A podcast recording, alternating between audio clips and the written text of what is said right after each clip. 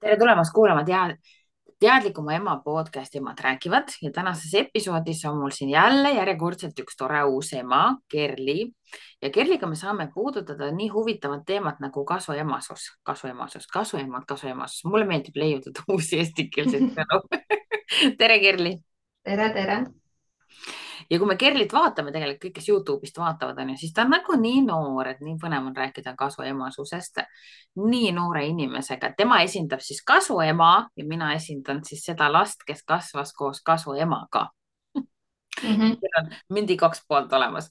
aga Kerli, kõigepealt ma esitan sulle niisuguse standardse küsimuse, et mida sina oleksid tahtnud teada enne, kui sa said emaks? kasuemaks või emaks räägi mõlemad lood ära enne kui kasuemaks sain, ma oleksin tahtnud teada, kuidas ennast hoida ja kuidas nagu mitte ennast võib-olla süüdistada nii palju ja kuidas arvestada selle päris emaga ja tema kohalolekuga, et temaga nagu ei ole vaja võistelda, et kuidas sellest aru saada. ma oleks, ma arvan, ma oleks tahtnud neid asju teada, et ma hakkasin alguses kohe valesti asju tegema tegelikult, kui ma niimoodi tagasi mõtlen. mida tähendab, kuida-, nagu see võistelda, seleta natukene seda lahti. no kui, kui sa nagu saad selle kasuema rolli, siis ähm, sa nagu tahadki kõike ise teha ja sa tahad äh, nii-öelda, et see laps kasvakski nagu sinu reeglite järgi, noh, nii oleks nagu kõige lihtsam, et see päris ema siis äh, nii-öelda taandub täielikult ära, et sa ei peaks nagu tema äh, põhimõtetega nii-öelda arvestama, onju, et nii on lihtsalt nagu lihtsam, sa aju, aju mõtleb sul lihtsalt niimoodi, aga vähemalt mul mõtles. aga tegelikult on niimoodi, et kui sa seda päris ema ka aina rohkem aktsepteerid ja ei püüa talle puid alla ajada pidevalt, siis äh, sul on endal palju lihtsam, et, äh, et las see ema roll jääb nagu temale, ma mõtlen nagu toetuse mõttes hästi palju, et neil, neil oleks ka see suhe nagu selline arenenud, aga kasuema puhul võta siis see roll, et äh, need igapäevatoimingud, tegevused, ka toetused, sa pakud seda küll, aga sa ei lähe nagu selle rolliga nagu liiale selles mõttes, et sa ei kao sinna rolli sisse ära niimoodi, et sa võtad selle päris ema sealt minema, onju, et seda siis põhimõtteliselt ei olegi tema jaoks, lapse jaoks nii, ühesõnaga Kerli esindab siis siin sellist kasuema, kes üritas kanaemaks teha ennast ja. Äh, selle ema asemele, siis minul on hoopis vastupidine kogemus kasuemaga, minul on selline kogemus, et äh, Tuhka-Triinu lugu on kõigile tuttav, onju. minul on nagu selline kogemus, et tee kõik tööd, mis teha kästud, pärast lossi aknast kaeda võid sa, kuidas pidu keeb ehk kasuema, kes tegelikult ei tahagi neid lapsi. ta ei mm -hmm. tahagi tegelikult neid lapsi nii et nii huvitav, et sina oled, me oleme ikka tõesti mündi erinevad pooled. Aga mul oli selliseid perioode ka, et äh, kus ma tundsin tõesti, et äh, miks äh,, miks ta ei võiks sinna ema juurde juba elama minna ja noh, eriti siis tekib niisugune tunne, kui äh,, kui tal on kõik nagu nii vastu, kõik, mis sa teed, kõik on nii vastu, sa üritad olla hea ja tore, siis see on vastu. noh, kui sa õiendad midagi, siis muidugi ta on vastu sulle, see on loogiline, onju aga kui sa nagu üritad ka väga hea olla, arvestada tema kõikide asjadega ja sa näed ikka, et ta ei ole nagu mitte millegagi rahul, siis tekib küll tunne, et miks sa ei lähe sinna ema juurde elama, onju. aga tegelikult võib-olla sa pead nagu leppima sellega, et ta on valinud selle, et ta elab siin.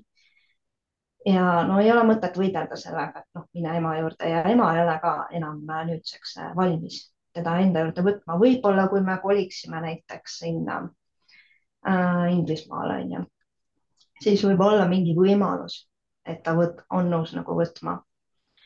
aga, aga ei pruugi nii olla.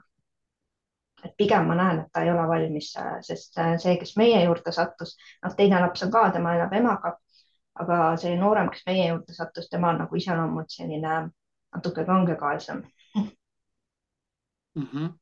mina olen vaadanud seda kasuemasust äh, läbi sellise oma siis isikliku prisma, et minu ema suri, kui ma olin üheksa aastane läbi autoavarii ja siis mul oli esimene kasuema ja siis mul oli teine kasuema. et esimese kasuemaga mul oli nagu selline möh nagu, ma üritasin talle iga hinna eest meeldida. ma, ma tegin nagu kõike selleks, et meeldida, siis ma avastasin, et tegelikult lapsed ei tahagi midagi rohkemat kui meeldida. et mhm. tegelikult mm -hmm. kui bioloogilist ema ei ole pildis, siis vaata kui laps tunneb, et ta sulle meeldib, et sa teda aktsepteerid, siis siis see ongi see, mida laps nagu nii väga ootab. ja siis teise kasuema puhul täpselt samamoodi, ma kogu, kogu hingest üritasin ja siis ma märkasin niisugust asja, et vaata, minu sees on emotsioonid, minu sees on mõtted, sinu sees on emotsioonid, sinu sees on mõtted, et kuidagi see bioloogiline ema suudab lapse emotsioone ja mõtteid nagu rohkem vastu võtta, sest ta on juba, juba üheksa kuud selleks valmistunud ja siis tekib see nabanööri side. aga ma märkasin, et kasuemade puhul ei ole seda nabanööri sidet minu ja kasuema vahel ja see, mis minust nagu siis välja tahtis tulla, mis tegelikult iga lapse jaoks peaks olema normaalne, et ta saab välja tulla, siis see kasuema nagu ei osanud sellega mitte midagi hakkama saada ja siis oli lihtsam nagu kiiresti tõk-tõk-tõk kinni, kinni tampida nagu onju, et kas siis mhm. ära karistada või, või luua veel suurem distants, et just see nagu see nabanööri sideme puudus. nüüd sa oled ise ju päriselt ka ema, et, et kas siin on vahe sees on väga suur vahe on sees selles suhtes, et äh, mina tundsin, et ma alguses olin hästi sihuke kaastundlik ja mõistsin neid tundeid, aga kuna ma tundsin, et äh, lapse käitumine teeb mulle nagu hästi palju haiget, et ta nagu, ma tundsin, et ta materdab nagu minu seda tööd maha või väärtusta seda üldse. ja siis ma, siis ma tegelikult distantseerisin ennast emotsionaalselt ja sest ma tundsin, et ma saan muidu liiga palju haiget ja kui mul endal laps sündis, siis ma nagu tegin väga väga ranged piirid omale, et äh, kui palju ma seda kasuema rolli täidan, sellepärast et ma tundsin, et kui ma seda liiga palju täidan, siis ma, siis hakkab see ema roll kannatama nagu, sest enda laps on pisike ja talle peab ka seda energiat ja tähelepanu nagu jaguma. ja siis ma hakkasin nagu hästi palju piire tõmbama, et äh, mitte nagu täiesti ära kärsa, kärsata või kuidas öelda. leiuta ka uusi, uusi eestikeelseid sõnu, on ju jah ja, aga tead, siis ma avastasin ühel hetkel, kui ma, noh, ma olen kogu seda maailma läbi oma isikliku kogemuse vaadanud ja, ja täna, kui mina olen ema, on ju, ma olen ka õpetaja olnud, ma olen olnud õpetaja ikkagi sadadele lastele, mul olid megad huvialaringid. ja siis ma hakkasin nagu uurima seda sidet erinevate lastega. Ja siis ma avastasin, et, et mõne lapsega tekib nagu niisugune hellus südames, mõne lapsega ei teki nagu midagi siin südames, mõne lapsega tekib nagu jäikus siin südames. siis ma hakkasin nagu vaatama, et, et issand, kui huvitav tegelikult meil ongi niisugune nagu südameside, aga meil on südameside tegelikult absoluutselt kõikide inimestega. ja, ja siis ma hakkasingi vaatama, et okei okay,, oma lastega on niisugune hästi naturaalne, pehme nagu niisugune õrn, niisugune lillelõhnaline sihuke südameside ja siis teiste lastega ta nagu teistsugusem ja siis on aeg-ajalt tulevad nagu siuksed mingid, mingid siuksed sädehetked, kus mõni, mõni võõras laps võib olla sulle nii südamelähedane. ja siis mul tekkis hästi arukas küsimus siit, et aga äkki ma saaks nagu ise seda südamesidet luua niimoodi, vaata just nende lastega ka, kellega mul on nagu väga vaja. ja siis mm -hmm. ma, ja siis ma tegin selle, tegin selle väikese nipi ära, tegelikult see on hästi lihtne nipp, kui õppida oma südant tundma ja tead, eraõpetajana ma ütlen sulle, sellest on nii palju kasu. saad aru, ma vaatan ekraani pealt last, mul on enamus on mul Zoom tunnid onju ja saad aru, ma lihtsalt tunnengi niivõrd nagu mõnusat tunnet siin südames, et, et ma ei ole veel näinud last, kes noh, pärast seda, kui sa nagu oskad seda kõmpsti teha, et ma ei ole näinud last, vaata, kes mul enam tekitab nagu sihukest asja, et võib-olla see oleks kasuemadele väga kasulik. tegelikult oleks küll ja, sest äh, võib-olla tihtipeale võibki kasuemaduse puhul tekkida selline natuke sihuke vihatunne ka, et miks mulle sihuke koorem on antud või miks on ju, et äh, miks ma pidin sellisesse meesse armuma, kellel on kaasavara onju siuksed mõtted tekivad lihtsalt. Ja ma alguses tundsin ka enda pere puhul, et ähm, natuke nagu mitteaktsepteerimist, et äh, miks sa võtsid lastega mehe omale. ma tundsin, et mind vaadati natuke viltu. Ja see ka natuke mõjutas, nagu kindlasti mõjutas mind. et äh, seda ma olen tundnud, Kerli, seda ma olen tundnud, et kasuema mõtlebki niimoodi, et issand, kui vastikud. Ja minu kasuema konkreetselt siis üritas äh, minu isa lapsi majast välja süüa, ta sai sellega väga edukalt hakkama. lõi mhm. lõhe minu ja isa vahele. et tegelikult katkes ka side isaga ja, ja siis ma olen nagu vaadanud, vot see on üks asi, mida kasvaemad teha ei tohi, minu jaoks on see nagu mõrv mm. -hmm. see on täielik mõrv lüüa eh, nagu, see laps on tõenäoliselt juba ju kui on kasuema, tal on juba nõrgem side emaga, on ju, suure tõenäosusega, aga ei pruugi. ja siis, kui sealt isa ka veel pildist ära võtta, no kas see on ju õudne tegelikult ju lapse jaoks, et, et äh, mis rolli sina siin näed nagu iseendal ja selle lapse ja isa suhtel siis? no mina näen seda, et kindlasti hävitada äh, hävitada ma seda suhet ei saa. minul oligi see, et ma hakkasin emaga, bioloogilise emaga nagu hästi palju võitlema ja mul oli see hästi raske, et bioloogiline ema ei tahtnud minuga absoluutselt koostööd teha ja ta siiamaani ei tee seda. et äh, tema, aga isa põhjendaski, laste isa põhjendaski seda sellega, et ta ongi halb suhtleja ja tal ongi nagu raske üldse suheldada nagu isaga ka, laste isaga ka väga niimoodi kidakeelselt ja ja tagasihoidlikult suhtleb, et rääkimata siis minuga, kes ma olen tema jaoks võõras, aga minu jaoks on ikkagi oluline see, et, isa ja laps siis äh, omavahel suhtleks ja ma tegelikult võimlen ka selle nimel pidevalt ja, ja kui me teeme mingeid loovtöösid või asju, siis ma teen nagu nii, et mitte, et mina üksinda teen äh, lapsega ära need asjad, vaid et äh, ikkagi isa tuleb ka sinna juurde, isegi siis, kui võib-olla ta roll ei ole nii suur. ma kogu aeg topin teda igale poole või räägin temaga laste, lapse muredest, kui ta midagi kurdab, onju. tavaliselt on ikka nii, ah, Kerli, mine sina sinna selle lapsega rääkima, noh, et ma olen nagu naine umbes, onju. et mine sina räägi, onju. Et aga mina tahaks muidugi rohkem, et tema just läheks rääkima, et tema, et isaga oleks see suhe nagu veelgi tugevam, ütleme niimoodi. aga noh, ma ei saa kõike tahta, ütleme nii kuule, Kerli, nüüd me teeme siin sellise koha, et kõik kuulajad on ju edasi, edasi panevad siit stoppi, siis lähevad, kutsuvad oma abikaasad, istuvad koos maha ja edastame meestele sihukese sõnumi. lapse ja isa vaheline suhe on individuaalne ja on isa üles ehitada. kui sa tulevikus tahad sattuda vanade kodusse ja et see laps sind käiks ainult kohusetundest ja sunnist vaatamas sind, siis jätka samas vaimus. kui sa tahad, et sinu lapsel ja sinu vahel oleks side, siis ära lase seda naisel üles ehitada, sest laps saab aru, et seda ei ole sidet, sidet ei ole. side tekib naise ja lapse vahele, aga mitte isa ja lapse vahele ja see on üks asi, mida ma lihtsalt tean, ma olen peaga vastu seina peksnud ja ma mehele seletan, minu mees sai lõpuks aru. ja siis ma avastasin, et probleem on selles, et, et mina räägin inimestele kogu aeg viie keha süsteemist, et meil on füüsiline keha, emotsioonid, mõtted, teadvus ja tegelikult mina. et meestel on see kontakt emotsioonidega ülinõrk, neil on see, et midagi pole viga, kõik on väga sitasti kaks, kaks kontakti emotsioonidega. ja nüüd, kui see laps vaata tuleb oma sellise emotsionaalse pagasiga, siis mehe jaoks on see väga tihti arusaamatu esiteks, sest tal ei ole sidet enda emotsioonidega. ja teiseks on siis nagu ka taunitav, sellepärast et poistel pole lubatud emotsioone tunda.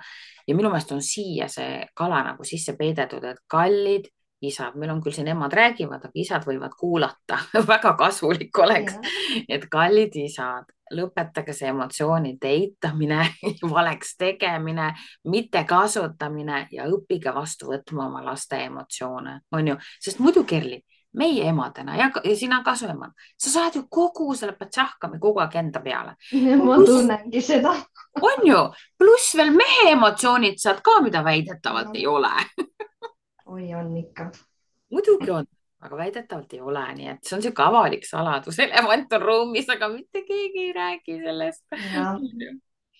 see on, see on küll jah, ma mõtlen, et miks see nagu niimoodi on, et ta ei taha, noh, tal on nagu see, et ta on püüdnud äh, selle lapsega siis käia väljas ja teha siukseid nii-öelda isa-tütre õhtuid ja nii edasi, aga laps on nagu ülipassiivne ta nagu ei näita praktiliselt mitte mingisugust emotsiooni välja, tuleb nagu noh, täiesti emotsioonita sealt kohtumiselt või noh, ma näen ju, kuidas nad, kuidas ta tuleb ja siis ta natuke aega üritas, ta kutsus metsa. Lähme koos, vaatame loodust, ma näitan sulle mingeid siukseid asju, noh, mitte mingit huvi ei ole, see ongi nagu tegelikult raske. noh, ma saan aru, et see on raske, et äh, kuidagi jah. aga tohiks siia anda uue vaatenurga no anna. võta Winny Puhh, võta Winny Puhhi lugu aluseks, seal on üks Iiah, mäletad? kes on ja, kogu aeg niisugune, onju, aga no. kogu seltskond mhm. täiega armastab teda ehk vahet ei ole, millisena ta tagasi tuleb või millisena ta on. kui järjepidevalt seda Iiahit kaasa vedada, siis usu mind, ühel hetkel käib plõks ära, aga kaasavedamist ei tohi kunagi ära lõpetada mm. -hmm. et see on see. pikk protsess ja teate, kunagi oli sihuke äge meem oli, et, et igal ekstraverdil peab olema adopteeritud üks introvert ja täpselt mina olen oma introverdi ära adopteerinud, see on mu mees. ma pole kakskümmend neli aastat alla andnud. väga kaua ja siis on veel see äge reels, vaata, kus on see you need a hug? no ja siis hüppab sinna kallale talle, ütleb, et no kas hakkas parem? ei, no siis see pole veel hakanud tööle, noh, see kallistus. ühesõnaga vahepeal vaatan need Need, kes on saanud hästi haiget, need, kes on hästi kinnised, istu, istume lihtsalt seal kõrval, onju, patsutame õla peale, hoiame, võtamegi neid sellisena, nagu see on, oota, ma näitan sulle midagi. Täiega lemmik. seesama raamat jah, sa oled pilte pannud täiega lemmikraamat on, see on siis äh, Poiss, mutt, rebane ja hobune, kes kuulab siis äh, Spotify'st või kuskilt mujalt Charlie Mäkkesi, ma loodan, ma ütlesin õieti selle nime, siin on üks rebane, kes siis on hästi vaikne ja ta käib kogu aeg vaata kaasas on ju seal ja ta ei räägi mitte midagi ja siis minu lapsed ütlesid, et kuule, issi on see rebane. siis me keerasime lehte ja seal oli nii vahvasti, kuidas rebane ütles, et aga ma ei räägi, sest mul on tunne, et see, mis ma ütlen, ei ole huvitav.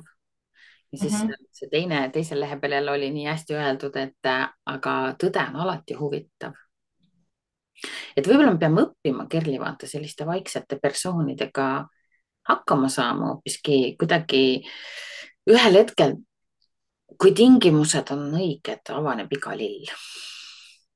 nii on jah. No ma näen selle lapse puhul seda, et kui tal üks sõbranna, kellega ta suhtleb, kui see sõbranna tal kõrval on, siis äh, ta õitseb nagu roos. noh, on näha lihtsalt, et on täiesti teistsugune ja kui sõbrannat ei ole, siis, siis ta nagu igatseb teda südames pidevalt, et äh, jah. Nii, siis Kerli võtab nüüd sõbrannaga ühendust ja ütleb nii, mida teed? Sina teistmoodi ja mida on minul sinult õppida. sõbranna kukub sellise kõne peale persil no olen näinud, mida ta teeb. Väga palju jagab heldust.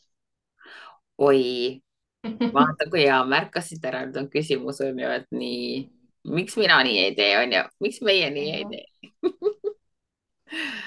ja vanematena vahet siis ei ole, kas kasuvanemad võib-olla teevad seda lapse kinnilöömist natukene rohkem just selle südamesideme puudumise tõttu, vähemasti mm -hmm. minu kogemus oli nulltolerants. ma, ma, ma tean, et on olemas ka teistsuguseid kasuemasid, tegelikult ma ei tea, ma valetan, ma loodan, et on olemas teistsuguseid kasuemasid.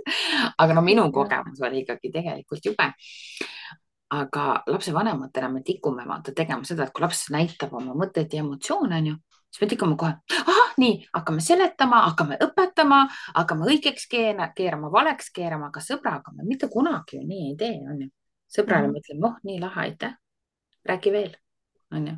no lapsega võib-olla on see teema, et sa tahad nagu ennast nii-öelda kõrgemale seada ja sa ei oska ennast nagu sinna lapse silmadesse panna ja, ja siis sa nagu mõtledki, et kõrgem õpetab alati umbes. aga see ei pruugi nagu nii olla ei ole mõistlik võib-olla. nii, siin ma ütlen kõigile lapsevanematele, ma ei ole näinud ühtegi tarka lapsevanemat, kõik on lollid.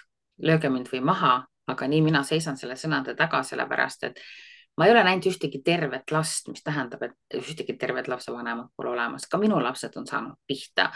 Mina ütlesin ka oma lastele, ma olen loll nagu lauajalg, ma ei tea mitte midagi, emadust ei õpetata, isadust ei õpetata mõnel maal koera võtmiseks pead läbima mingid reglemendid, asjad on ju, aga lapsi võib igal juhul saada.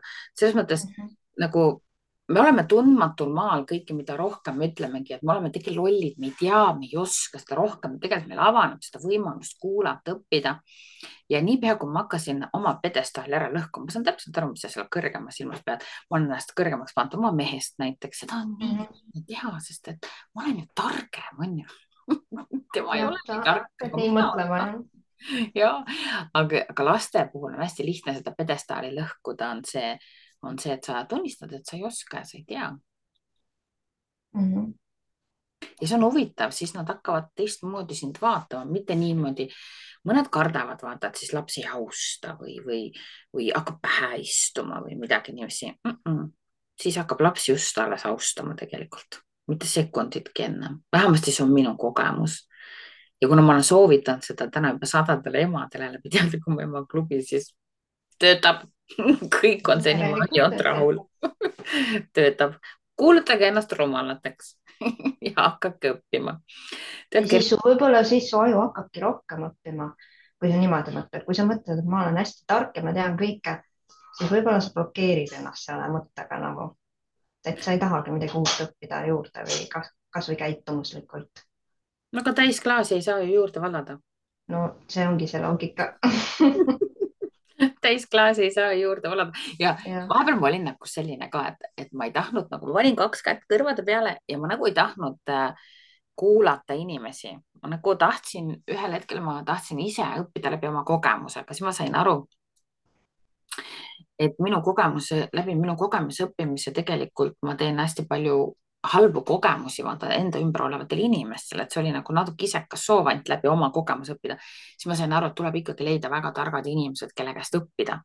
nagu, et, et ma saaks nagu, tark vaata õpib teiste vigadest, on ju, loll käib oma vead ise läbi, on ju. Mhm. ja siis ma hakkasin nagu hästi nagu avama silmi ja vaatama, et, et kust ma saaks nagu veel õppida, kus ma saaks nagu veel õppida ja, ja tegelikult õpp-, noh, kuidas öeldakse, et õpitakse surmani, on ju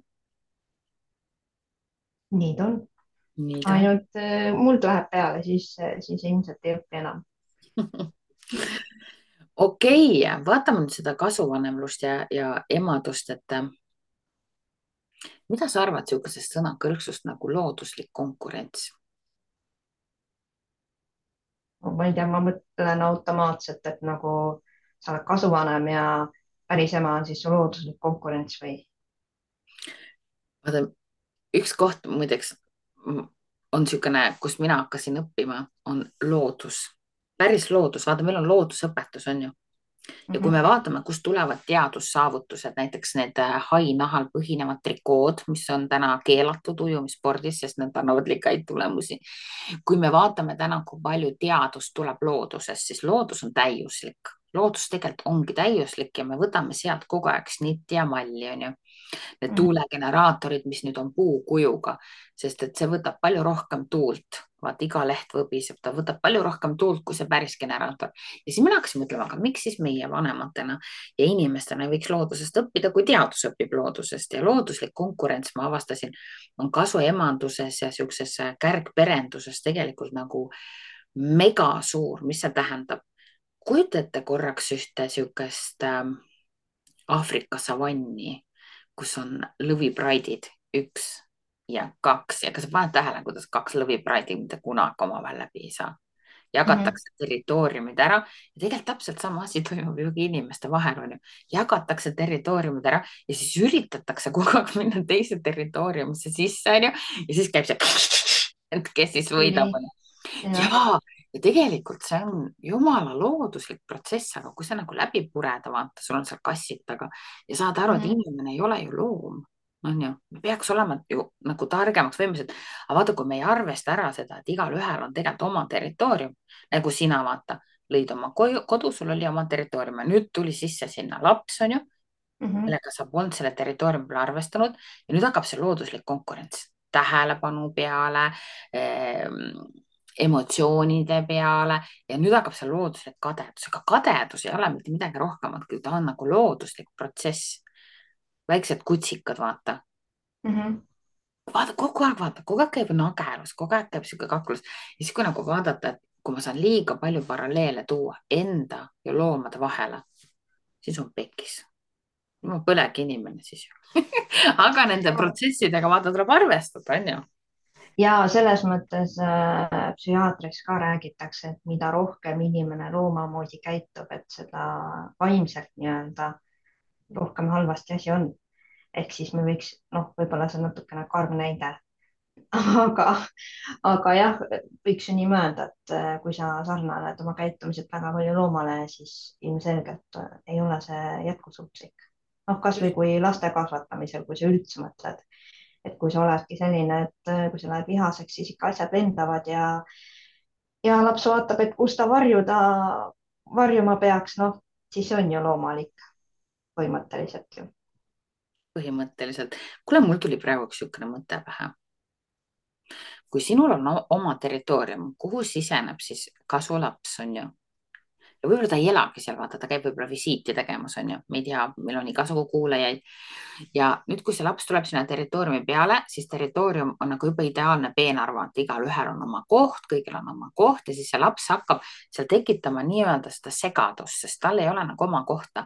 aga mis siis, kui talle anda see oma koht, nagu tehakse sinna peenra peale niiviisi kõmm, oma koht, oma koht oma mõtetesse, oma koht oma sinna tunnetesse, oma koht füüsilisse maailma ja ka nagu vaata, meil on need rutiinid ja igapäevased tegevused ja, aga ka oma koht sinna rutiini sisse. kui teha seda teadlikult, ilma nagu vägivalda kasutamata, siis mm -hmm. paljud probleemid ära kaotada. ma lihtsalt ise praegu mõtlen, et minul jäigi lõpuni koht saamata. no ta tunneb ennast siis nagu aktsepteerituna, vaatamata sellele, et ta ei ole nagu ema laps. talle leitakse ikkagi see koht see, see näeb välja nagu niimoodi, et sa lähed äh, sööklasse sööma, kõik on täis, onju, ja siis äh, keegi ütleb sulle, et kuule, et äh, mul on küll vähe ruumi sulle pakkuda, aga näed, tule, tule siia, istu siia, onju, et ma natuke tõmban ennast koomale, et sa saad siin ilusti ära süüa. Versus, versus see, et sa lähed sööklasse sööma ja mitte keegi sulle mitte kuidagimoodi kohta ei leia, siis sa lihtsalt istud keset põrandat ja hakkad seal sööma, palju ebamugavam tunne just vot kasulapsena mina kogesingi seda, et, et istud seal põranda peal, see ongi kogu tuhkatriinu point ju ja oled ja. seal oma selle tuha sees on ju, et sulle nagu ei anta kohta, ei anta kohta selle inimese sees. ta keeldub seda alati vahetamast, ei anta kohta siis selles suhtes, ei anta kohta ka ema-isa vahelises suhtes, vaata. et tegelikult äh, kasuema peab, vaata, tal on side mehega on ju siis ta peab natukene näpistama selles sidemes selleks, et see laps saaks luua sidet isaga ja vahepeal ma näen, et see on see koht, mida ka ei taheta teha. nagu, nagu armu, armukadedus või võitlus. täpselt, et see on niisugune armukadeduse koht, aga kui kõik need looduslikud protsessid vaata niimoodi lahti hammustada ja hästi teadlikult sättida niimoodi, mitte alateadlikult, vaid teadlikult, siis võib tegelikult päris toreda pere ju kokku panna mm. -hmm sest mis mina avastasin oma südames, oli see, et laps on armastuse masin laps tegelikult võib armastada kasuema, eriti vaata, mida väiksemas vanuses on ju see kasuema sinna ellu ilmneb. lapse jaoks ei ole vahet, laps tahab ainult aktsepteerimist, armastamist ja turvatunnet. kolm asja, rohkem laps, lapsel ei ole vaja. ja. no see, kes mul kasulaps on, ta oli siis äkki üheksa, kui sattus elama niimoodi jah päris väike tegelikult. mina olin ka üheksa ah,. oi kuidas et nüüd ta on neliteist, saab viisteist. ja Kerlid on väga väike, selles vanuses oli ta väga väike, tema jaoks ei olnud vahet, kas on ema või oled sina, et selles mõttes mm. eriti veel, kuna tema tegi sul ise ju selle otsuse, et ta ei olnud emast pakutud ära, onju. Eriti... ta tegi täiesti ise selle otsuse, selles suhtes ma olin nagu kohkunud, kui ta selle tegi, et mis asja, et niimoodi lihtsalt nagu päevapealt üldse ei andnud mõtteaega ka kas sa paned Kerli, kas sa paned Kerli tähele, kui me võtame sõna kasuema ja viskame selle kasu sealt eest ära, siis jääb järgi tegelikult ema mm. -hmm. vahet ei ole. tegelikult ei ole vahet, ema on ema. ja, ja samal ajal jälle, kui me looduse poole vaatame, siis on täiesti kasu emasust, on ju nähtud küll ja küll ja seda ju kasutatakse isegi ära ju. vaata, kui mingi äh, koeral on kutsikad ja tal on piima küll ja, ja, ja kui mingi teine loom vaata kaotab oma ema, siis on pandud ta koerale kasvatada Mm -hmm. Lugusid on ju küll ja küll, kuidas koerad on üles kasvatanud lõvipoegi, tiigripoegi, kassipoegi, kuidas kassipoeg on üles kasvatanud tillukese koerapoja. tegelikult looduses on kasu emasus ju täiesti olemas, loom ei tee vahet. loom kasvatab ju täie armastusega ju. ja oskaks inimesed ka nii teha, oleks natuke lihtsam ja aga siis äkki peaks tegema niisuguse soovituse, et kõik, kes plaanivad kasuemasust või on kasuemasuses, otsige loom, kes parasjagu tegeleb kasuemasusega ja mine istu seal kõrval ja vaata pealt sealt annab päris palju õppida seda mõistmist. sa tead, mina nägin ükskord niisugust hetke. me käisime Alaveskis on niisugune karupark ta vahepeal pandi kinni, aga ma ei tea, kas ta nüüd on uuesti lahti ja seal karul oli megasuur aed, ta ei olnud üldse nagu sihuke loomaaia väikene aed. Ja siis me kõndisime seal kambaga ja seal oli niisugune, niisugune kaheaastane kes seal pätserdas ringi. Ja siis ma hakkasin vaatama, et see karuema käitub väga imelikult, tal olid silmad ainult kaheaastase peal ja ta jälgis kogu aeg seda kaheaastast niimoodi. ja kui mõni mees astus lapsele lähemale, siis karu ema läks niiviisi, peksis vastu seda aeda, et ausalt öeldes minul tekkis hirm, mul tekkis hirm, mis, kuidas sealt läbi tuleb ja ma võtsin tõsiselt niisuguse hoiaku, et ta tahab seda last ära süüa noh, mhm. mul nagu jäi nagu niisugune mulje, et see on tema saak ja mitte keegi ei või seda saaki puutuda. ja siis tuli see inimene sinna, ütles, et, et tal olid just pojad ja tema pojad surid ära. ja, ja nüüd ta võttis selle lapse endale, ta lapsendas ta ära silmapilkselt, nii kui ta teda nägi ja nüüd on see, see on tema poeg. ja nüüd, kui keegi mm -hmm. sellele pojale läheneb, siis ta kaitseb teda elu hin, hin, hin, hinnaga. siis vaatad, issand, milline armastus, isegi liik ei tunne ära. Jah peaasi, et on laps. ja tead, siis ma hakkasin saama aru, et, et tegelikult ürgne emadus on naistele tegelikult sisse kodeeritud. Tegelikult on ja see karu oligi niisugune nagu ürgne karu ema, et vahet ei ole, millise lapse eest võitleb. Ja mul on õnn olnud tunda niisuguseid naisi, kes lähevad võitlusesse ükskõik millise lapse eest. Nad oleksid jube head sotsiaaltöötajad kusjuures ja õpetajad ja, ja, ja mõni naine on selline ja täna ma pean tunnistama, et mu isal on ka selline, et see, ma leidsin selle ürgsuse endas üles, et, et võib-olla me peaks selle ürgse ema instinkti sealt üles välja korjama, mis ma ei tea, kui see karu seal alles on, siis kõik oma väikeste lastega sinna tudeerima, kuidas karu kaitseb võõrast last, onju. ja just mhm. meeste eest, naiste seda probleemi ei näinud. sa tead, ma olin lummatud sellest karust, kui ma sain aru, mis asja ta teeb. siis ma mõtlesin, kui vähesed naised on täna võimelised üldse oma isikliku, oma südamelapse eest niiviisi viskuma. ah, koolis jah, noh, väike kiusamine on, noh, see teeb ju lapse tugevamaks. oi jaa, see, see mõtlemine on minu jaoks. et kuulge, et su last kiusati just, et see, see karu seal murraks nii, et veri taga on ju. et selles mm -hmm. mõttes ma olen kohutavalt jube ema, et kui mu lastele liiga tehakse, siis vastane kartku. et ma lähen mina seisan oma laste eest ja ma tean, et see ei meeldi inimestele, aga so what on ju, see on minu laps, minul on kohustus tema eest vaata seista. ja vaata, kui me selle ürgsuse nagu üles leiaksime, siis ma kahtlustan, et siis ei ole enam kasu emadust. Siis on ainult emadus. siis on ainult emadus jah. Siis on ainult emadus, et meil oleks vaja tõesti võib-olla natukene rohkem looduse poole oma silmad pöörata. Aga ma mäletan, et raskeks läks see kasuemadus siis, äh, kui ma, kui mul sündis esimene laps, siis hakkas meeletu võitlus, meeletu võitlus. seesama kasulaps hakkas, äh, noh, okei okay,, ma saan aru, ta oli vennast hästi vaimustuses, sest tal oli äh, üks õde onju, aga venda ju ei olnud ja siis tekkis meeletu vaimustus ja see vaimustus läks nii suureks, et ma pidin võitlema kohati, et saaks üldse oma lapsega koos olla. Et ta, ta tahtis nii palju temaga koos olla, et põhimõtteliselt mul, minule noh, tahetigi öelda nii, et vaheta mähkmed ära ja ma tegelen kõige muuga või, või kui on vaja rinda anda, et noh, siis võta laps selleks ajaks onju, kõik muu teen mina. Et see läks nagu nii äärmuslikuks, et äh, see oli mulle vaimselt nagu väga raske, sest noh, esimene laps on ju, tahad ise ka temaga koos olla.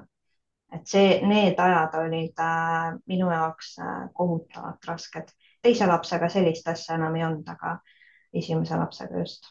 teise lapsega oleks lausa võib-olla tahtnud, et oleks selline asi, on ju jah, teise lapsega ma nagu ise pakkusin rohkem, et noh, vaata või midagi ja siis noh, okei okay,, ma vaatan no.. aga siis olid juba selle entusiasmi ära tapnud esimese lapsega ja teise lapsega on, vaadake, kuidas on see tutkit nojah, täpselt, et esimese lapsega oli nii, et põhimõtteliselt vaata, et sa üldse temaga olla saad.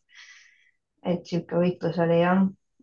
ja see ja siis ma tundsin, et kasulaps läks nagu hästi huvitav oli, nii kui isa läks ära kodust, läks tööle, siis äh, hakkas see kasulaps minuga võitlema ja mulle hästi halvasti ütlema ja noh, ikka väga õudseid asju ütles mulle, et sinusugused ei tohiks kunagi emaks saada ja ja, ja kui mina saaks, siis ma teeks kõik selle nimel, et äh, sul ei oleks last, on ju, ja, ja nagu ma mõtlen, et äh, need sõnad olid nii õudsed minu jaoks, et ma mõtlesin, et kõik see töö ja vaev, mis ma siiamaani olen teinud, võib potist alla lasta sellele lihtsalt sõna otseses mõttes sihuke tunne tekkis, et miks mulle niimoodi öeldakse, onju, et mul tekkis tunne, nagu mul ei olekski õigust last saada, et sest ma olen nagu sinuga kasuema rollis ja kui mina saan lapse, see oli tema jaoks nagu meeletu kriis, kui ma lapse sain. Kerli, aga see on hästi lihtne ju.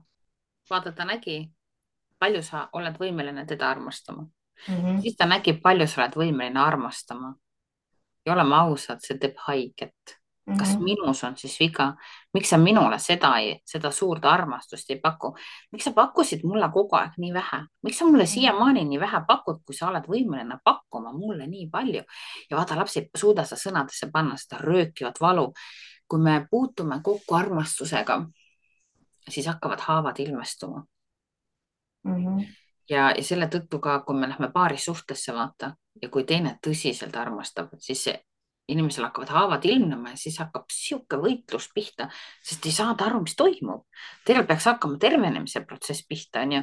Teil peaks hakkama talle näitama, mis minu sees toimub, aga seotakse kohe, valule pannakse elukaaslase nimi, tema pani, sinu kasulaps pani oma valule sinu näo, saamata aru, et see oli saamata jäänud armastus, onju, kaasa arvatud sinult, kaasa arvatud emalt, onju, kaasa arvatud isalt, onju ja see kõik võimendus, sest ta nägi, mis on maailmas veel võimalik. vaata seni, kuni me ei tea, et maailmas on ka puhas õhk ja me oleme hai, haisuses kasvanud, vaata.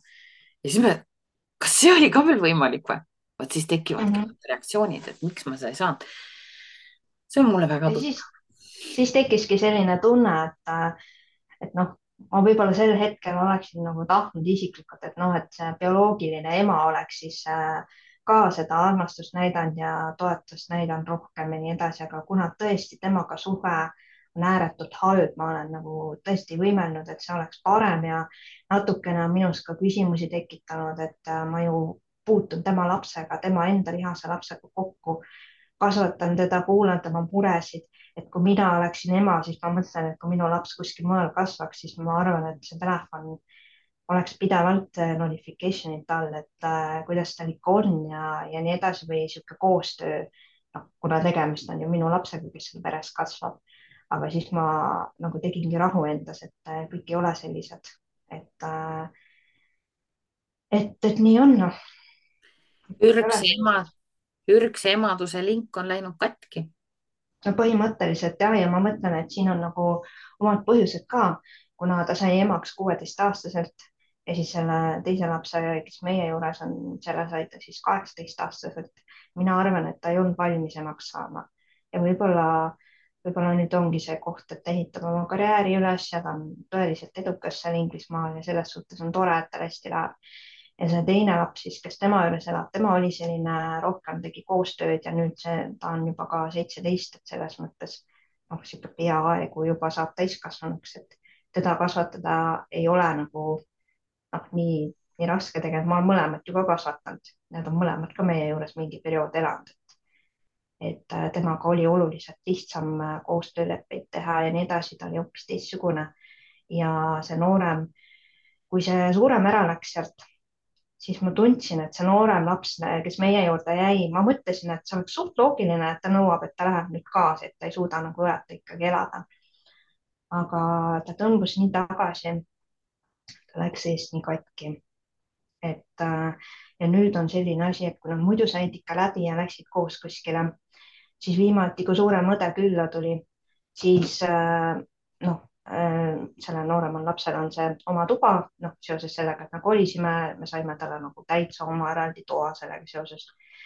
ja suurem õde siis läheb ööb, noh, ööbib seal selle noorema toas, et saavad koos seal olla, jutustada ja nii edasi.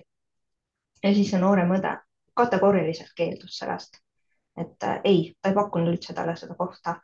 ma tundsin nagu mingi meeletu viha oleks ta sees ja, ja siis äh, see suurem õde pidi ööbima siis mul vanemate majas, kus ma praegu olen, et, et me elame hästi lähestikku, viisteist meetrit. aga, aga jah, et see oli nagu minu jaoks nii kummaline, et kui nad koos elasid, siis, siis nad said ikkagi, noh, nad ka kraaklesid aga võitlesid ja nii edasi, aga nad said ikka nii palju läbi, et nad käisid koos kuskil linna peal näiteks või midagi sihukest. ja vaatasid, et teineteise järele, et asju maha ei jätaks ja nii edasi ja, ja nüüd on nende suhe selline, et ei saa ühes toas ka oldud. see on jälle hästi loogiline, ka minul on õed. tegelikult äh, saad aru, sellised lahkuminekud, eraldi elamised, need on lapse hingele väga rasked ja jälle valule pannakse ju kellegi nägu, see on tegelikult hülgamine. Oh, need lapsed peavad tulevikus oma emotsioonidega, oma valuga hakkama saama, see, mis meile tehakse, ega seda enam keegi teine ära võtta ei saa, see jääb meie enda vastutada. miks nii asjad juhtuvad, noh, joogas on lihtne seletus, karmaseadus, tead mind ei huvita see karmaseadus. mind huvitab see, et inimesed oleksid normaalsed, on ju, et lapsed saaksid kasvada turvatundes ja lõhkumata peredes ja rahulikult. Ja kui on juhtunud, siis tuleb anda vähemasti vahendid, et nad saaksid selle valuga vaata adekvaatselt tulevikus kenasti hakkama. et jah, lapse elu on tegelikult keeruline ja lapse hinge sisse ei näe mitte keegi. ja kui ta kuidagi ja. käitub ebastandardselt, siis on hinge sees lihtsalt midagi midagi, mis kiunub appi, muud mitte midagi, on ju. ja kui ta ei taha nagu abi vastu ka võtta, siis on eriti raske muidugi, kui ta nagu ongi täiesti plokis. Siis tulebki istuda lihtsalt rahulikult tema kõrval ja ütelda it's okay to be sad or mhm. angry mm -hmm. or something, on ju. ega Vin, see Winny Puhh ei olegi ilma seda klassika ei ole selles mõttes küll jah, et seal on head laused tõesti. ja, et seda mõtlik paik vaata ma tahtsin kunagi oma aeda luua selliseks, et, et siin oleks nagu siuksed saja aakri metsakohad, et niisugune mõtlik paik näiteks. vot seal on hea istuda, vaata istud ja lihtsalt istudki teise inimese kõrval ja, ja ongi kõik, rohkem ei peagi. ja tead, tegelikult see töötab laste puhul jube hästi, vahet ei ole, nad sinu lapsed või nad kellegi teise lapsed. kui sa näed, et lapsel on midagi viga, siis ma lähen positsioneerin rahulikult ennast sinna kõrvale kuna noh, minule nagu siukseid klassikalisi reaktsioone enam ei ole, muidu mul oli sihuke reaktsioon, ma olen päästnud kõik ära, ma hakkasin nagu paaniliselt kõiki päästma. nii, sa ei tohi nüüd kurb olla, naera, naera, ole rõõmus, onju, et räägi välja, räägi välja, nii muudame ära. mul oli nagu hirm negatiivsete emotsioonide ees, sest ma teadsin, kuhu nad võivad viia. ja siis ma hakkasin kogu aeg kõiki kurbi inimesi ja õnnetuid inimesi päästma, aga no ma olen hästi rahulik, istun kõrvale. lihtsalt istun, ütlen, et kas ma tohin istuda koos sinuga siin mm? -hmm. lihtsalt olen koos sinuga tead, see ühine hetk võib olla nii ilus. ja siis ma alati õpetan ka sihukest asja, et kui sa oled mõne sellise inimesega koos, kellel on raske, siis hakka hingama hästi-hästi rahulikult, loe viis numbrit sisse, viis numbrit välja, viis numbrit sisse viis numbrit välja, hinge kinni ei hoia. Ja rahulikult muuda oma hingamisrütmi. Ja kõrvalistuja hingamisrütm võtab ühel hetkel üle sinu hingamisrütmi, sest loodus õpib läbi matkimise, mis tähendab, et tema emotsionaalne seisund muutub ja mm -hmm. niiviisi me saame tegelikult sõnatult teisi inimesi aidata. ega ilmaasjata ei olnud vanasti, kui naised sünnitasid, siis läks terve trobikond sinna sünnitusmaja, sinna naisi kaasa, vaata kõik hingasid koos, onju. see oli see jõu hingamine, täna naine hingab ja puhib üksinda, onju no mina olen õnneks mehe kaasa võtnud, mina ei puhi seal midagi. no see mees ei hinga ju niiviisi, nagu need naised oleks hinganud, sest naised vaata teavad seda valu no seda küll, aga mul on, mees on kaks sünnituspaatu võtnud ja, ja see eriti teise sünnitusega ma tundsin, et nagu mingi vana proff tegutseb, et muidu on niimoodi, et, et võib küll kraaksida või midagi, aga, aga kui ta sünnitusel toetas mind, siis ma ei tundnud teda ära nagu mingi võõra mehega oleks sünnitama läinud, et kuidagi nii, nii rahulik oli ja siis ta pärast, kuna laps tuli hästi ruttu välja, siis ma ütlesin, et ta ütles, et ma ei tea, et kas ma üldse sain kuidagi aidata siis aga mõtlesin, et juba selle kohalole, kohaloluga ja kõigega said piisavalt aidata, et äh, jah, nii on. oi, ära räägi, kui ma koroona ajal nägin, kuidas isad löödi jälle välja, vaata. mina sain koroona ajal sünnitada, nii et äh, isa ei löödud välja, see oli kaks tuhat kakskümmend, jah mm -hmm.. vedas sul, sul vedas täiega. jah, kakskümmend ja kakskümmend kaks ja see mingi isa käis kraanaga kuskil sünnitusmaja akna juures. ja oli jah, mingi laulja oli vist äh, mingi Simo, keegi laulja aga oli. vaesed naised, kes sellel hetkel pidid jälle ilma meestelt olema, muidugi meestest on ju väga palju abi, aga ma räägin jah, vaata sellest naiste sellisest kaasahingamisest, et tegelikult võib-olla see hingamistehnika on kellelegi abiks, et, et katsetada seda sellel hetkel, kui keegi on niisuguses mõnusas raskes seisundis, et sa ise saad olla tema juures rahulik. no tere, kass. ma mõtlesin, et hüppab mulle näkku, aga vaatan jah, on neil sihuke komme või no ega ei tea kunagi, mida need vanakesed siin teha võivad, ta on nüüd seitseteist äkki või?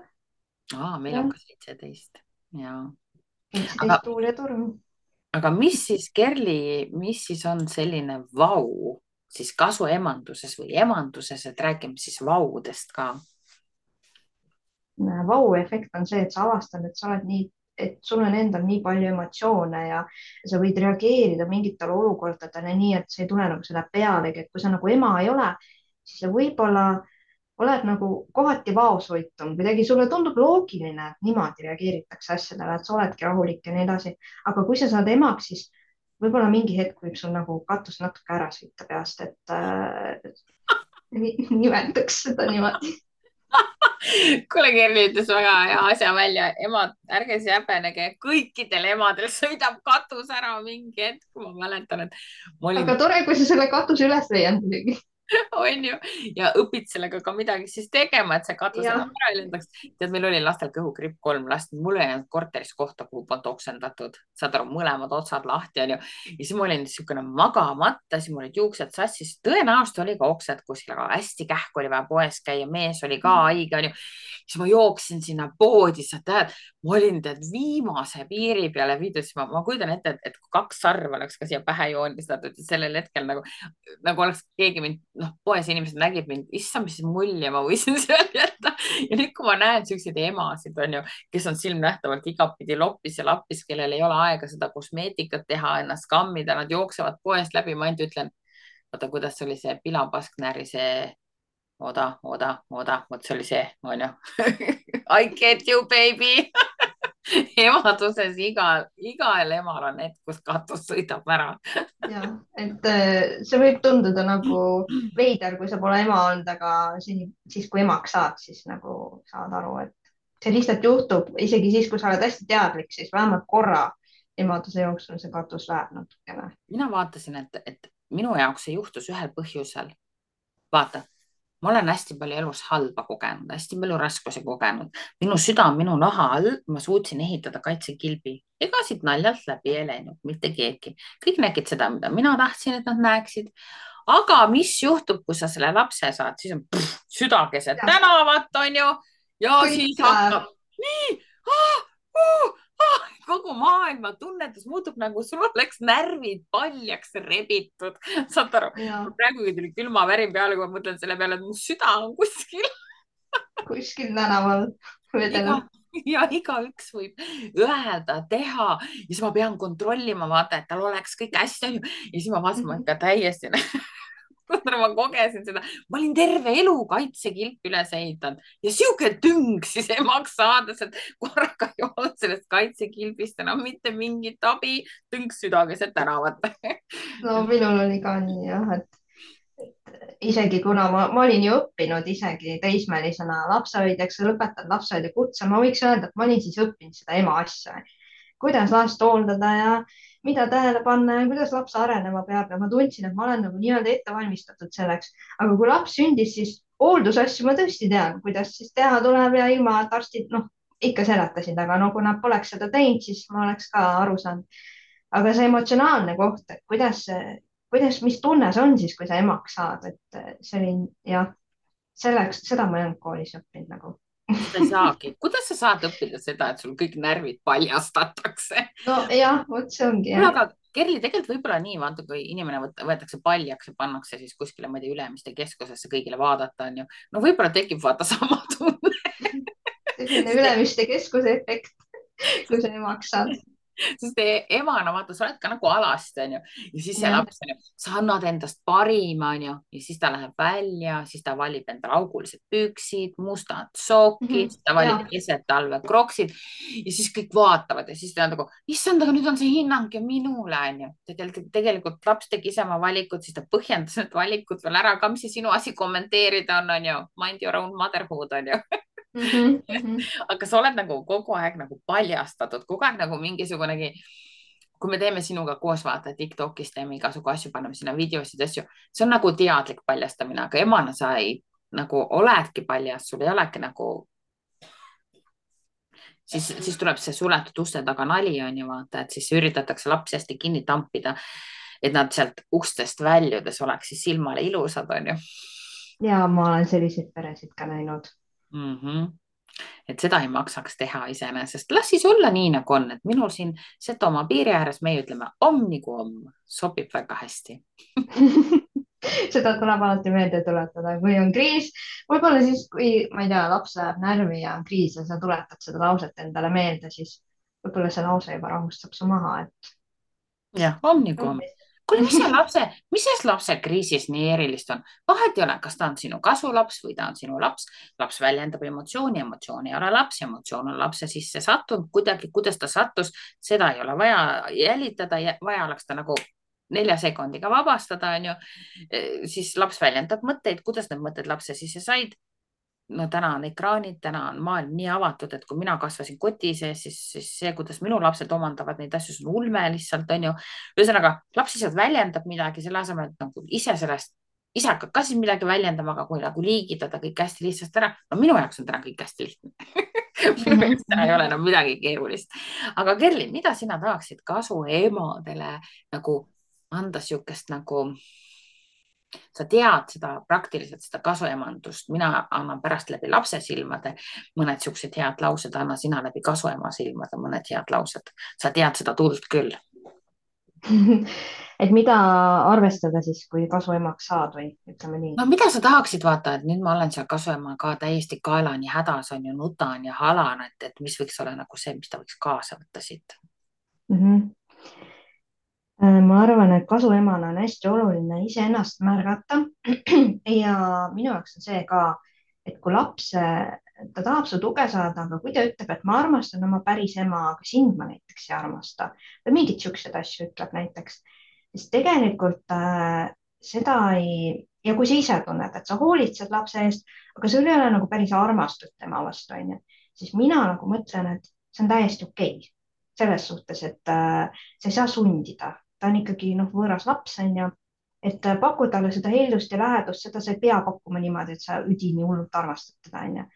aga see armastuse koht, kui laps tahab oma ema armastada ikkagi ja sina ei ole, keda ta siin hullult armastab, sest ta armastab ju oma ema, siis on täiesti okei okay,, et võib-olla sa kipud äh, olema kuri tema peale, mis mõttes, miks sa mind ei armasta, ma iga päev ju tegelen sinuga, olen sinuga ja või siis, et ma pean seda last armastama, sest ta ju elab minu juures et äh, siis ma pean teda kindlasti armastama, et kui ma teda ei armasta, siis ma olen halb kasuema umbes. aga ma arvan, et kui sa armastad, siis sa armastad. kui sa ei armasta, aga pakud talle lihtsalt seda heldust ja lähedust, siis see on ka täiesti okei okay. ja kui laps armastab ainult oma ema ja sa meeldid talle, aga tal ei ole niisugust armastust, siis see on ka täiesti okei okay,, et seda aktsepteerida. ma arvan. see oli nüüd tegelikult nii ilusasti öeldud mitte ükski õpetaja ka ei armasta lapsi tegelikult, aga nad hoolitsevad nende eest ja lapsed kogevad kiindumustunnet ja, ja lapsed ka ei armasta õpetajaid, aga meeldib, mõni õpetaja meeldib, on ju, ja ja mm -hmm. tegelikult ei peagi kogu aeg üli, üli, üle mõistuse armastama, sest meil ei ole seda nabanööri sidet selle kasulapsega. ma mõtlengi seda üle mõistuse armastamist, et ma pean, ma olen kohustatud, vot mul oli see koht ka, et ma mõtlesin, et, ma pean neid lapsi armastama, ma lihtsalt pean ja kui ma seda ei tee, siis mis kasu ema ma selline üldse olen, et nad ei saa ju umbes äkki oma emalt piisavat armastust ja nii edasi, sest ema, ema elab kuskil välismaal onju, aga see armastus võib olla hoopis teistsugune, selline, millest mina võib-olla aru ei saa, milline see on, onju.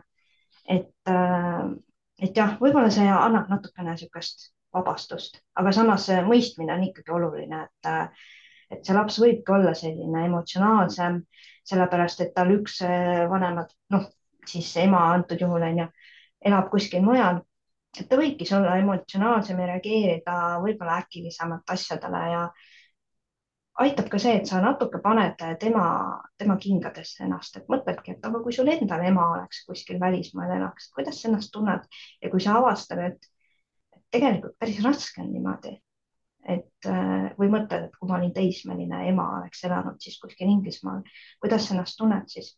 kui sa avastad tõesti, et päris raske on tegelikult et äh, see tunne, siis, äh, siis sa ju saad aru, et täitsa loogiline, et see laps ka nii käitub. ja see aitab mõistmisele palju kaasa mm. -hmm.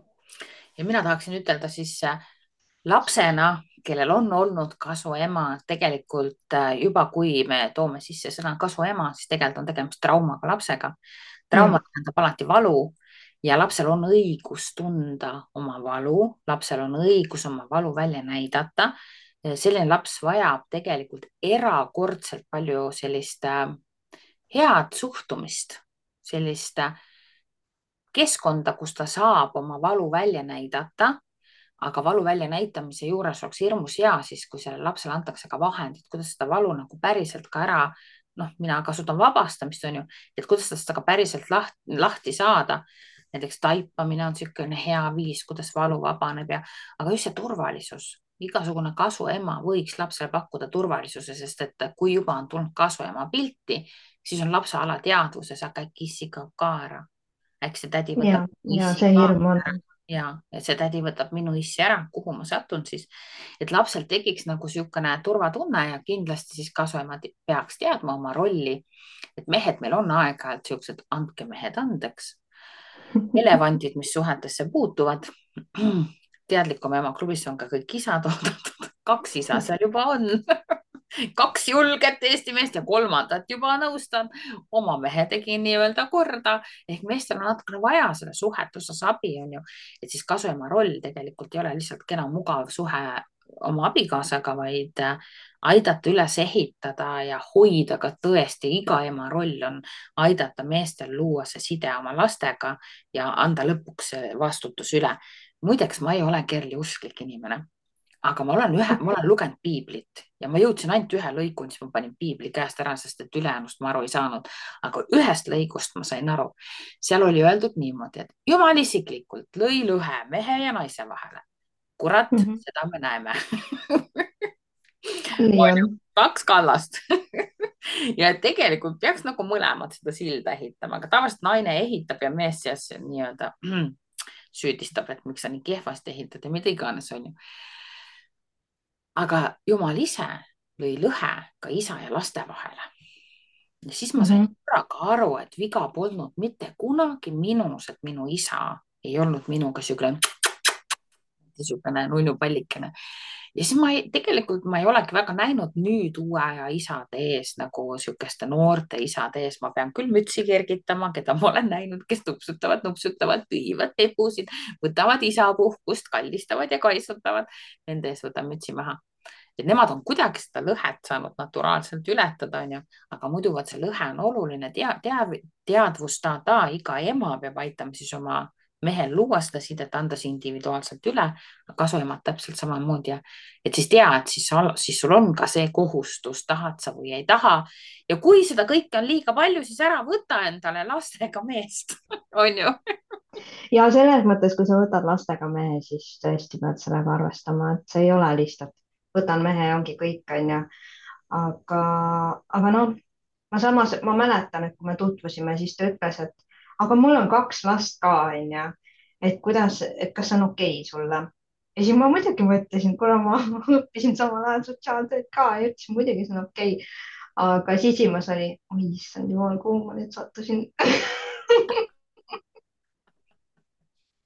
sisimas oli selline reaktsioon. ma sain aru, et see oli nagu emotsionaalselt, et, et ma, ma mõtlesin nii meeles, et appikene, et oi jumal, et sealt tuleb ju kindlasti mõjutajad ja, ja siis ema ja et, et jah, et ma alustasin selles mõttes valest otsast, et alguses oligi see, et kuna ema siis noh, pani internetti ja siis nad sõdisid omavahel, üks paneb elatise peale onju ja siis äh, teine paneb elatise peale ja see, see oli noh, sihuke sõda oli, et äh, kohtuni välja läks see kõik see elatise teema ja ja, ja siis läks ema üldse Soome ära ja, ja siis, kui Soomest noh, ja siis läks Inglismaale ära, siis nagu rahaline toetus lõppes praktiliselt üldse ära, onju. muidu Soomest oli see mingi kokkulepe, et riideid nagu annab lastele või too, noh, saadab onju iga kuu näiteks midagi aga Inglismaal kadus nagu see kõik ära ja siis noh, niisugune sõda oli see ja pärast nagu tegelikult selle koha pealt mul mehel oli õigus, et see sõda oleks võinud pidamata jätta, et äh, tegelikult see elatise võitlus ka, ma näen, et hästi palju on seda, et nii, ma läksin mehest lahku äh,. kus ma saan kohe advokaadi, kus ma saan kohe elatise panna peale, vaata minu jaoks on see, et natuke peaks mõtlema selle elatisega, et kas on vajalik elatis peale panna või võib-olla annaks natukene aega ja rahu nende tunnetega nagu toime tulla ja aru saada sellest maailmast ja siis jääks need lapsed natuke tervemaks. No vot, see on ka hea soovitus, see on see, kus minul kogemus täiesti puudub. no ma ise tunnen, et äh, me, me läksime täiesti ämbrisse selle elatise ja hooldusõiguste asjadega, me ei, me ei võitnud mitte midagi, me saime selle, et umbes, et äh, emalt nad äh, ära võeti kõik asjad ja saadi aru, et noh, mis mõttes ema ei maksa ja nii edasi, aga mis tulemus oli, kas siis läks suhe paremaks või võitsid lapsed sellest oluliselt midagi, no mitte midagi ei võitnud, nii et see on täiesti mõttetu raha raiskamine minu jaoks, see elatise jama noh, vahepeal elatakse neid asju läbi kohtute, läbi valu välja, vahepeal aetakse seda läbi valu, seda, et ütelge, et mul oli õigus, on ju, ja, ja ehk igasugused lahkuminekud valu ajal ei tohikski tegutseda, valuga tuleb tegeleda, tuleb väga adekvaatselt tegeleda, sul on väga õigus, asju tuleks ajada rahulikult, on ju mhm. võta aeg maha natukene ja aru saada, et miks sa seda teha tahad. kas sa tahad seda teha nii-öelda, et okei okay,, ma siin hullult päästan lapsi või on see eesmärk äh, kätte maksmine, näitamine, näed, ma nüüd teen sulle, onju, et sa saad aru, et sa tegid valesti, ma nüüd keeran sulle, et mis see motiiv tegelikult on sinu sees siin. jah, see on küll hea nõuanne. nii, aga kõik kasuemad, kes tahavad Kerli õla najal nutta, saavad Kerlile kenasti kirjutada, onju tuleks lisaks muudele kirjadele ka selliseid kirju ja, ja kõik, kes tahavad õppida vabastama siis seda emotsiooni, seda valu, kes tahavad luua rohkem rahu, võivad ka mulle kirjutada. aga, aga ei maksa nagu jääda niimoodi ootama, et asjad lähevad ise paremaks, ei maksa oodata, et see lumepall läheks hästi suureks ja võiks olla nagu niisugune elu moto, et elu võiks olla võimalikult valuvaba kõigile. võib-olla sa siis hakkadki mõtlema, et kuidas sa üldse käitud või toimetad, kui sa tahad seda valu nagu vältida, et sa seda teadlikult endale rohkem juurde ei teeks. täpselt, ei endale ega teistele. seepärast ma ütlen, et raske elu on vahepeal olnud hea, sest et äh, see inimene, kes on kogenud nagu valu, kogenud hülgamist, kogenud armastuse puudust vaata, alles siis sa saad aru, mida tähendab tegelikult hoitus ja armastus ja kui sa millekski ilma jääd, siis sa märkad kohe tema väärtust, onju mm. -hmm. ja, ja kui sa ise oled nagu valu läbi kogenud, näiteks oled lahutatud vanemate laps, siis äh, kui sa oled selle läbi analüüsinud, sa tead, sa ei tee kellelegi sellist valu, never, ever, ever sa ei tee sihukest valu. ehk võib-olla oleks aeg istuda maha ja rahulikult omaenda valukohad üle vaadata ja vaadata üle, millist valu sa elus ei taha mitte kellelegi mitte kunagi põhjustada, sest sa tead, mis on selle maitse, sa tead, mis on selle tagajärg. ja siit lähtuvalt oleks ju hea vaadata üle oma tegevuskavad ja see ka, et kasuemana, et äh, ole valmis, et laps võib sulle öelda, et sa oled süüdi selles, et emme-issi lahku läksid, kuigi kuigi ma ütlesin, et see ei saa olla võimalik, sest ma kohtusin Issiga äh, noh, läbi interneti siis alguses talvel, detsembris on ju, aga teie vanemad läksid lahku kevadel ja sel perioodil ma üldse ei teadnudki siit on ju, et see ei ole enam faktiliselt küll võimalik, et ma põhjustasin seda lahkuminekut, aga ole valmis, et sa võid saada sellise süüdistuse lihtsalt, et see ei ole sul üllatus. aga muidugi, sest et inimese mõistus tahab otsida süüdlast nii lihtne see ongi. sellisel hetkel oleks nii lihtne, noh, vaata, kui sa suudad jääda rahulikuks, saaks hea lapsele öelda aitäh, et sa väljendasid hetkel enda valu. tegelikult ma saan aru, see, et vanemad lähevad lahku, ongi jube. tegelikult see ongi jube. kui ma saaks, ma teeks nii, et seda poleks olnud. tegelikult me kõik teeks ju päriselt mm -hmm. teeks ju nii, et seda poleks olnud, onju. okei okay,, ma pean siis loobuma nendest oma asjadest niiviisi aga kui seda poleks kunagi juhtunud, ei oleks ma ka kunagi kohtunud seda meest. No, see on see, et, et sa pead, noh, konstellatsioonis õpetatakse, et ole tänulik ka selle mehe eelmisele naisele, sest tema andis sulle koha, et sa saaksid selle mehega koos olla. tema pidi nagu selle nii-öelda loovutama, see kõlab nagu natukene julmalt, aga, aga see tähendab seda, et sa nagu ei vihkaks seda mehe eelmist naist, et issand jumal, kui halvasti ta käitus ja nii edasi, et sa vaatad teda võib-olla siis nagu teise pilguga, kui sa niimoodi mõtled mulle meeldis väga ühes podcast'is üks laulja, issand, ma ei tea praegu, kes ta oli, mul on nimede peale kohutav mälu. Eh, ta ütles, et see tänu, tänulikkus ja tänutehnika on total fake, on ju. ta ütles, et, et noh, minul on ka läbi elu olnud väga raske tänu tunda, aga ta tõi hästi välja vaata selle, et kui sa oled negatiivsesse kaldunud, tahad minna positiivsesse, siis sa siit kohe siia ei saa, sul on vaja vaheasend saada ja see tänulikkus mm, -hmm. vaata, on see vaheasend ja nüüd sul tekib võimalus, kas sa lähed tagasi siia nagu negatiivsesse või sa lähed hoopis positiivsesse ehk tänulikkusel on minu jaoks point olemas, kui sa proovid kas natukene grammigi kogu aeg tänulikkust saad sa negatiivsusest välja ja siis sul tekib see mm -hmm. nagu Mhm. see võimalus, aga paaniliselt tänulik olla, see on minu jaoks nagu ma ei ei, saa siis ei analüüsi seda. see, ma, ma mõtlengi niimoodi, et ah, okei okay,, aitäh sulle ja ma lähen nüüd eluga edasi. mitte niimoodi. Et äh, sa pead ikka analüüsima enne, sul see, sul ei tulegi see tänulikkus enne, enne kui sa ei saa sellest nagu aru, sellest, mis juhtus üldse nagu. et äh, niisama öelda endale, et ah, ma olen nüüd tänulik ja las olla, siis sa nagu ei analüüsi üldse seda olukorda. muidugi sa pead enda sees selle pudru läbi analüüsima, et muidu see on lihtsalt üks lause sinu jaoks. on ju. No Jah. vot siis Kerli, Kerli siis selline ema, Kerli on siis nüüd selline ema, sul on endal kaks last, ma saan aru, onju siis üks kasulaps. no vot, ma, ma soovin sulle seda, et sa leiaksid üles selle ürgse alaveski karu kes läheb ka, läheb ka kassipoegade ja koerakutsikate eest, kui vaja on läbi seinte, sest see on väga-väga mõnus ja nii tore, et sa jagad, suheldes ma tunnen, et äh, seda peab eriti tegema. hakkab juba tärkama, onju. ta hakkab juba tärkama, olen tänatud haridussüsteemi eest, nii on. väga hea ja aitäh, et sa olid nii nõus nii avameelselt rääkima sellest äh, kasuemandusest, sest tegelikult meil on elus teemasid, millest inimesed ei taha rääkida, onju. ma pole sellest kunagi avalikult rääkinud, nii et said privileegi. no on jah, siuksed teemad, millest ma väga ei pasunda sellest kuskil. aga nüüd sa ikka tead, et see läheb igale poole üles, onju. ja ma olen sellega kõik arvestanud. Aga lahe on vaata see, et süda on õiges kohas, tahad teha õiget asja, onju, ja tegelikult kogu aeg, iga päev proovid olla ju kogu aeg aina parem ja parem ja parem. ja minu meelest mõni, meil oli esimene podcast, kes on hea ema. ja siia sobib seesama asi, vahet ei ole, kas sa oled kasuema või ema. kurat, kui su süda on õiges kohas, sa iga päev pingutad nii, et sul kohvivesi tagumikus keeb, siis sa oled hea ema ja sa oled hea kasuema. kui sa oled niisugune kama kaks onju, niisugune, ma ei tea, tõmbad jehhi onju, sind ei huvita mitte midagi onju, see on teine teema. aga kõik need kasuemad ja emad, kes siis nagu meeletult pingutavad, lihtsalt nad ei ole veel ära klikkinud, nad ei ole veel ära tabanud, nad ei ole veel hakkama saanud, aga nad ikka pingutavad siis korraks istun maha, ütleb, pagan, ma olen hea kasuema, pagan, ma olen hea ema, lihtsalt ma korraks puhkan, hingan sisse, leian õiget tee.